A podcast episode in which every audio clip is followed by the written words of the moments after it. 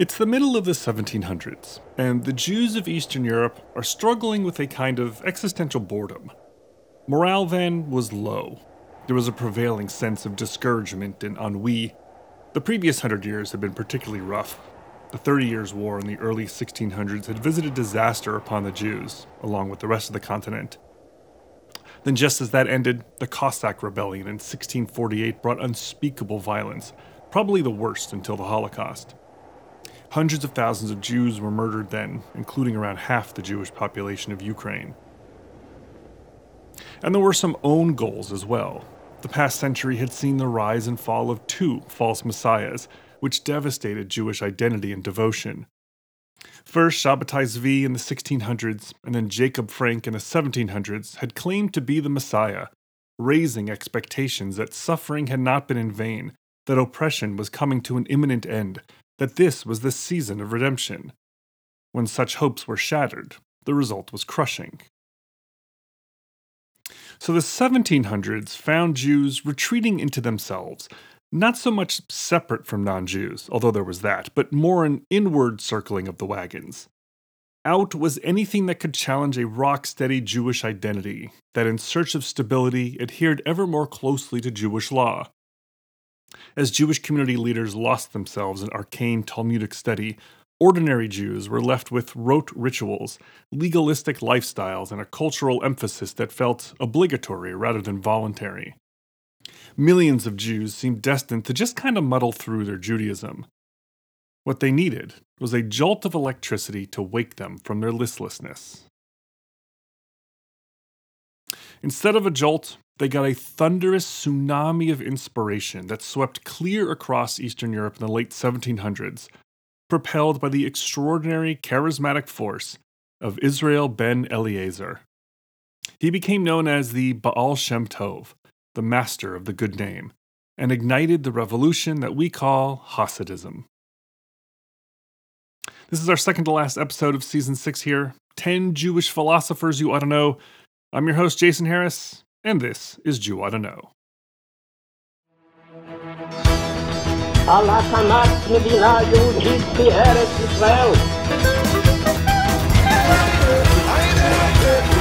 I would say to young people that they can do everyone our share to redeem the world. Judaism in Eastern Europe in the mid 1700s was on the back foot.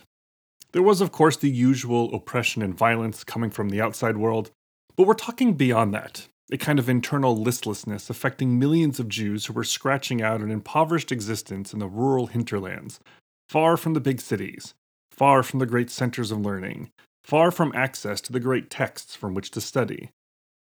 The Talmudic scholars were ensconced in their academies, with little of their learning or teaching reaching the masses. Rabbis were less spiritual community leaders than stern scholars, demanding their congregations hew ever more scrupulously to the exactitudes of halakha, Jewish law. Jewish life had become fairly rote. Traditional practices and ritual worship had become obligatory, performative, bereft of a deep sense of purpose and devotion. The word you often hear used to describe this internal state of being is legalistic.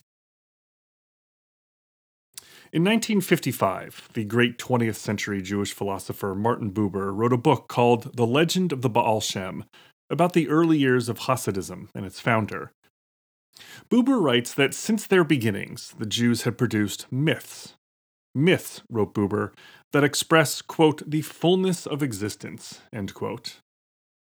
Religion tries to fight against this, since religion is trying to simplify what Buber calls the, quote, wildly engulfing forces that invade us, end quote. By the 1700s, religion was winning. Buber wrote that, quote, the further the exile progressed and the crueler it became, so much the more necessary appeared the preservation of religion for the preservation of nationality, and so much the stronger became the position of the law. Myth, said Buber, fled into two places the Kabbalah and the folk saga. Kabbalah, as you might remember from the episode on Isaac Luria, was the extremely high level mystical framework known and studied by only a select few. On the other hand, Buber writes that folk saga, what we call folklore or folk tales, quote, lived in fact among the people and filled its existence with waves of light and melody. But it considered itself a paltry thing that barely had the right to exist. It kept itself hidden in the furthest corner and did not dare to look the law in the eye, much less desire to be a power alongside it. In other words, the Jews, fearful of the dangerous world around them, retreated into the comforts of the law as a kind of turtle shell to protect their faith and identity. But then, writes Buber, there suddenly arose, quote, a movement in which myth purified and elevated itself. This was Hasidism. The people rediscovered myth and mysticism and joined it with folk saga, an extraordinary process of Jewish rebirth and renewal. Buber writes, quote, And in the dark, despised East, among simple, unlearned villagers, the throne was prepared for the child of a thousand years. End quote. That child was born Israel ben Eliezer, Israel, son of Eliezer, sometime between 1690 and 1700, in a small village in what is today western Ukraine. No one could have predicted who he would become.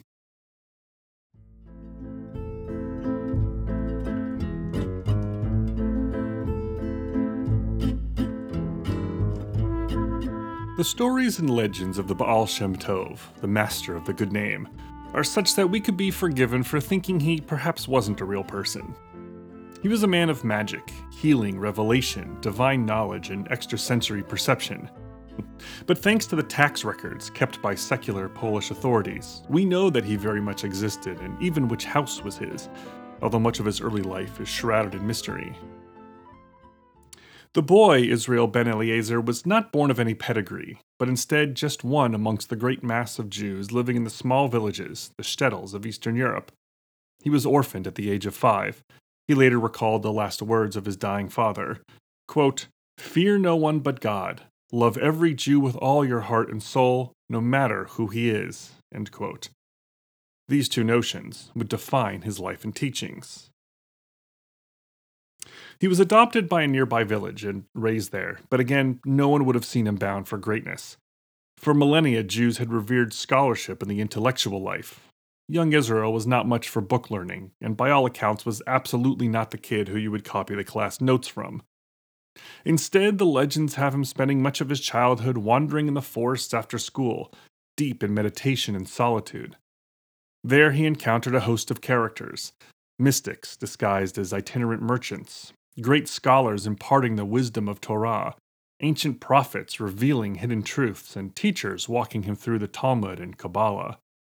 Now and again, the prophet Elijah and the prophet Achia would drop in to remind him that someday the world would be ready for his greatness and open to accepting his teachings. So, right away, we have this important detail about the Baal Shem Tov that will later prove important. He was not a trained Talmudic scholar. He was not, shall we say, amongst the coastal elite. In the meantime, as he grew up, started a family, moved from place to place seeking work, Israel ben Eliezer became what was known as a Baal Shem, a master of the name. Name here being the divine name, for a Baal Shem was someone who could harness the power of the divine for righteous purposes. This was a title that had been around for a couple hundred years now, coming out of Germany, the Baal Shem was a kind of shamanistic healer, powered by the Torah. The Israeli historian Moshe Rosman writes that, quote, Baalei Shem were specialists in magical defense, knowing how to wield Kabbalistic knowledge and rituals to protect people from the machinations of the demons who lurked everywhere.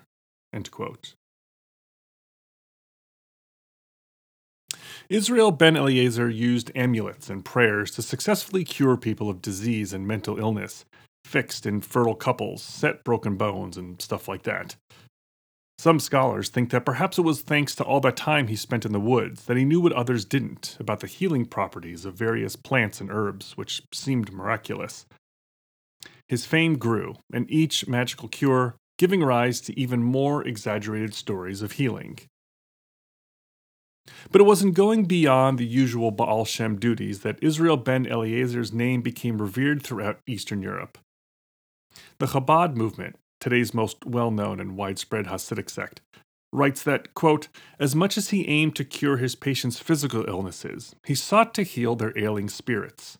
He taught them the importance that the Torah places on optimism and joy and encouraged them in their service of God. End quote. Moshe Rosman writes that he, quote, went beyond helping individuals, employing his connections with the divine to try to avert or attenuate plagues and persecutions facing the Jewish community as a whole, end quote. For this, his followers added the word Tov, meaning good, to his name.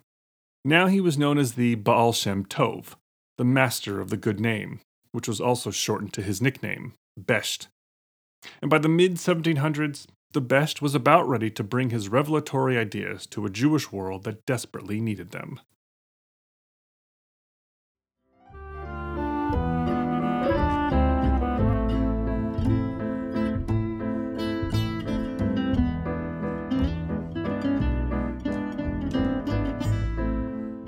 The Baal Shem Tov pioneered a whole new approach to Judaism one that rescued it from rote legalism and delivered it into the hands of the impoverished, ordinary masses in a way that dramatically uplifted their lives.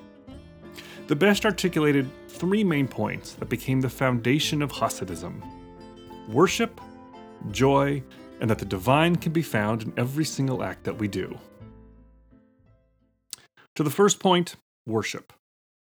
The Besht reacted to the religious scholars in the faraway cities and academies, who insisted that the study of Torah was the most important Jewish act. Remember some of our previous philosophers like Maimonides or Spinoza, who believed that the way to get closest to God was through intensive study, through intellectual devotion. That was all well and good for those who had access to the Talmudic texts and the finest schools, but it was far out of reach for the great majority of Jews in the shtetl hinterlands of Eastern Europe. So instead, the Baal Shem Tov reached for the Kabbalah, the great force of mystical Judaism. Remember our episode on Isaac Luria. A central focus of Kabbalah is the notion of these scattered bits of divine light that happened with creation. Our task is to seek repair, tikkun olam, repair of the world, by gathering up each bit of light. We accomplish this by each good deed, that is, every time we follow a commandment, we grab another little piece of light. The Baal Shem Tov used this powerful idea to center individual worship, insisting that sincere devotional prayer is just as good as any book learning. The writer Adam Kirsch relates a story in which a dull witted boy who never learned to read Hebrew prayed on Yom Kippur by blowing a whistle. His father was embarrassed by such a disruptive display, but the Besht praised the boy, Kirsch writes that, quote, Clearly, for the founder of Hasidism, God prefers the prayer of the inarticulate but sincere heart to rote formulas. The Baal Shem Tov articulated a new concept here, in addition to Kabbalah, that could be applicable in daily life.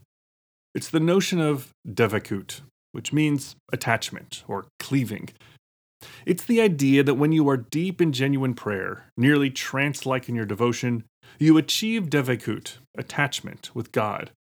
It can happen whenever you're deeply engaged in a sacred act, whether it's prayer, the study of Torah, the performance of the mitzvot, the commandments. Basically, whenever you are intensely focused on your mission of tikkun olam, repairing the world. And closely connected to devekut is kavanah, meaning intention.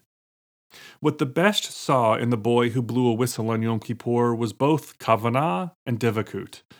The boy had a genuine intention to pray to God, and in doing so achieved or approached the closeness with God associated with devekut. So, this was an extraordinary concept of democratization that turned millions of Jews into players in the Jewish drama, not just observers of the great scholars. The historian Martin Goodman argues that Hasidism's emphasis on the religious experience of the individual Jew succeeded in establishing a new form of Judaism accepted by the majority of other Jews. It wasn't predicated on your needing deep knowledge of Torah, the intricacies of Jewish law, but instead on an intensely personal, sincere sense of devotion, focused on kavanah, intention, and devekut, attachment.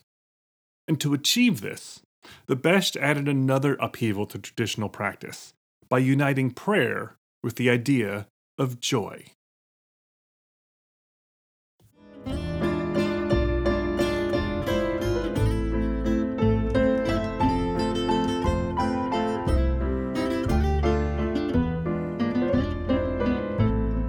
The Baal Shem Tov added another piece to the Kabbalistic idea of Devekut, attachment, and that piece is joyful prayer.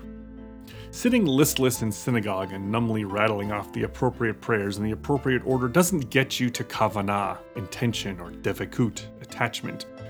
That simply reinforces the problem of traditional Judaism's stern legalism and brooding way of looking at the world.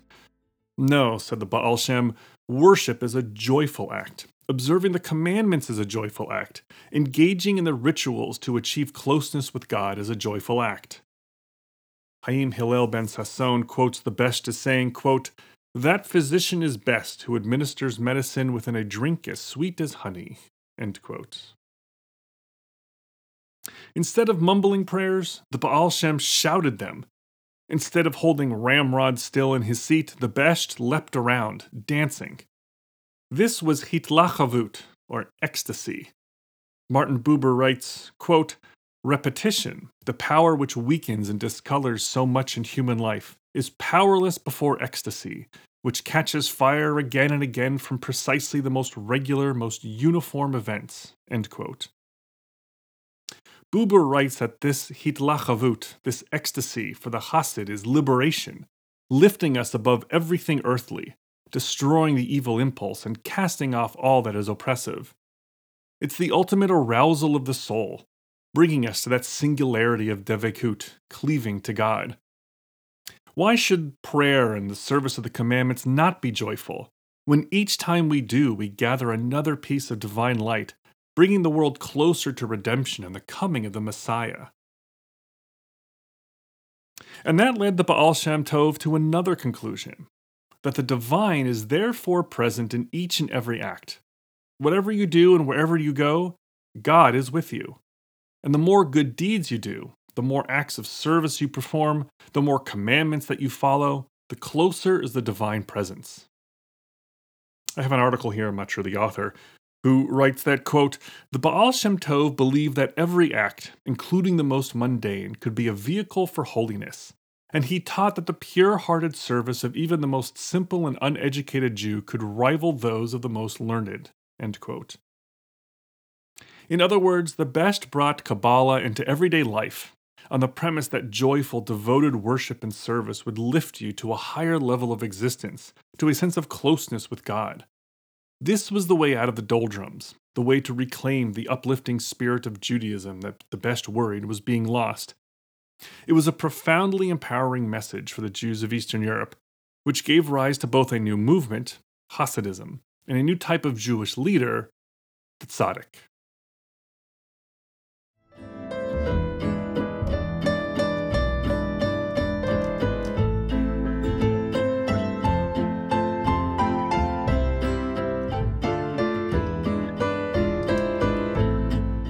The Baal Shem Tov exemplified the tzaddik, meaning a righteous person. The tzaddik went beyond a rabbi or a local community leader and instead was a direct mediator between the ordinary people and the divine.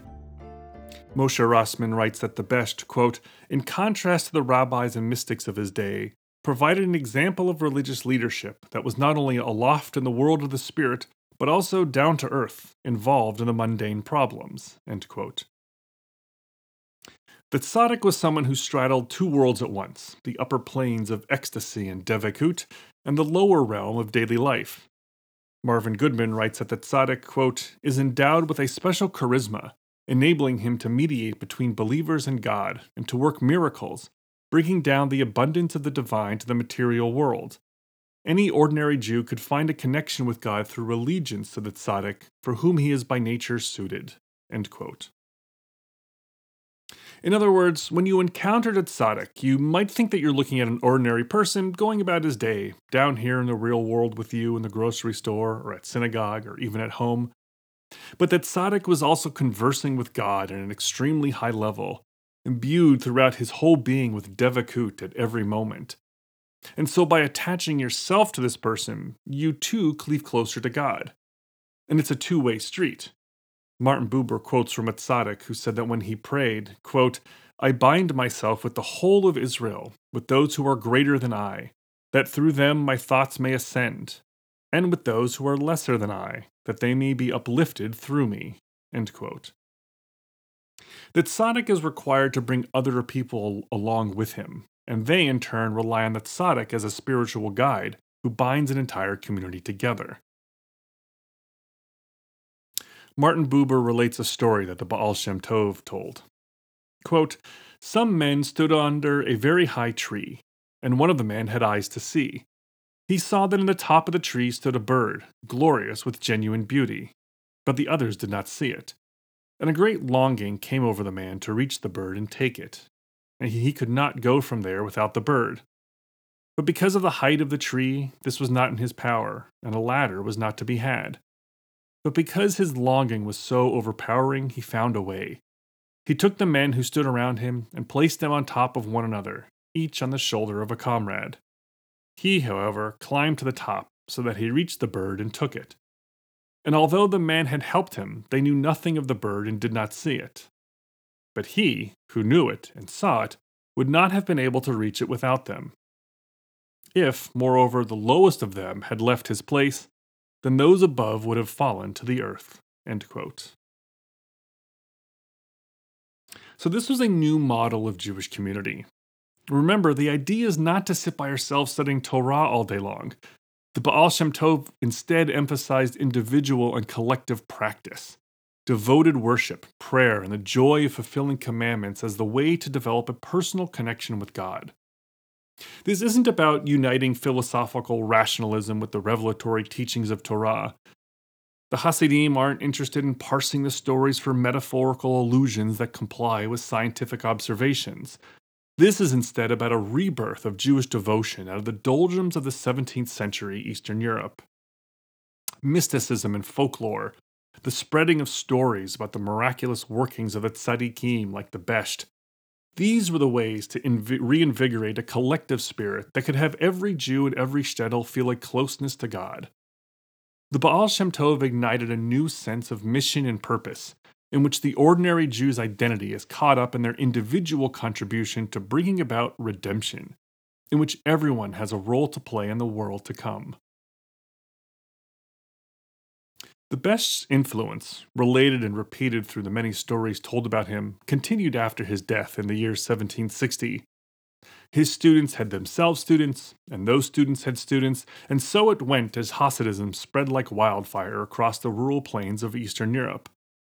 A hundred different sects were branched off, each one usually associated with a particular town and a particular student of the Baal Shem Tov. By the end of the 1800s, Around half the Jews in Europe were Hasidic. Most were murdered in the Holocaust. There's around half a million Hasidic Jews today, and they are flourishing.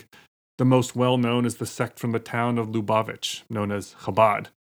Located anywhere in the world that you'll find Jews, you can visit a Chabad house to experience for yourself the joy of worship and the spirit of practice pioneered by the Baal Shem Tov. It's one of the great spiritual revolutions of Jewish history, still very much alive today.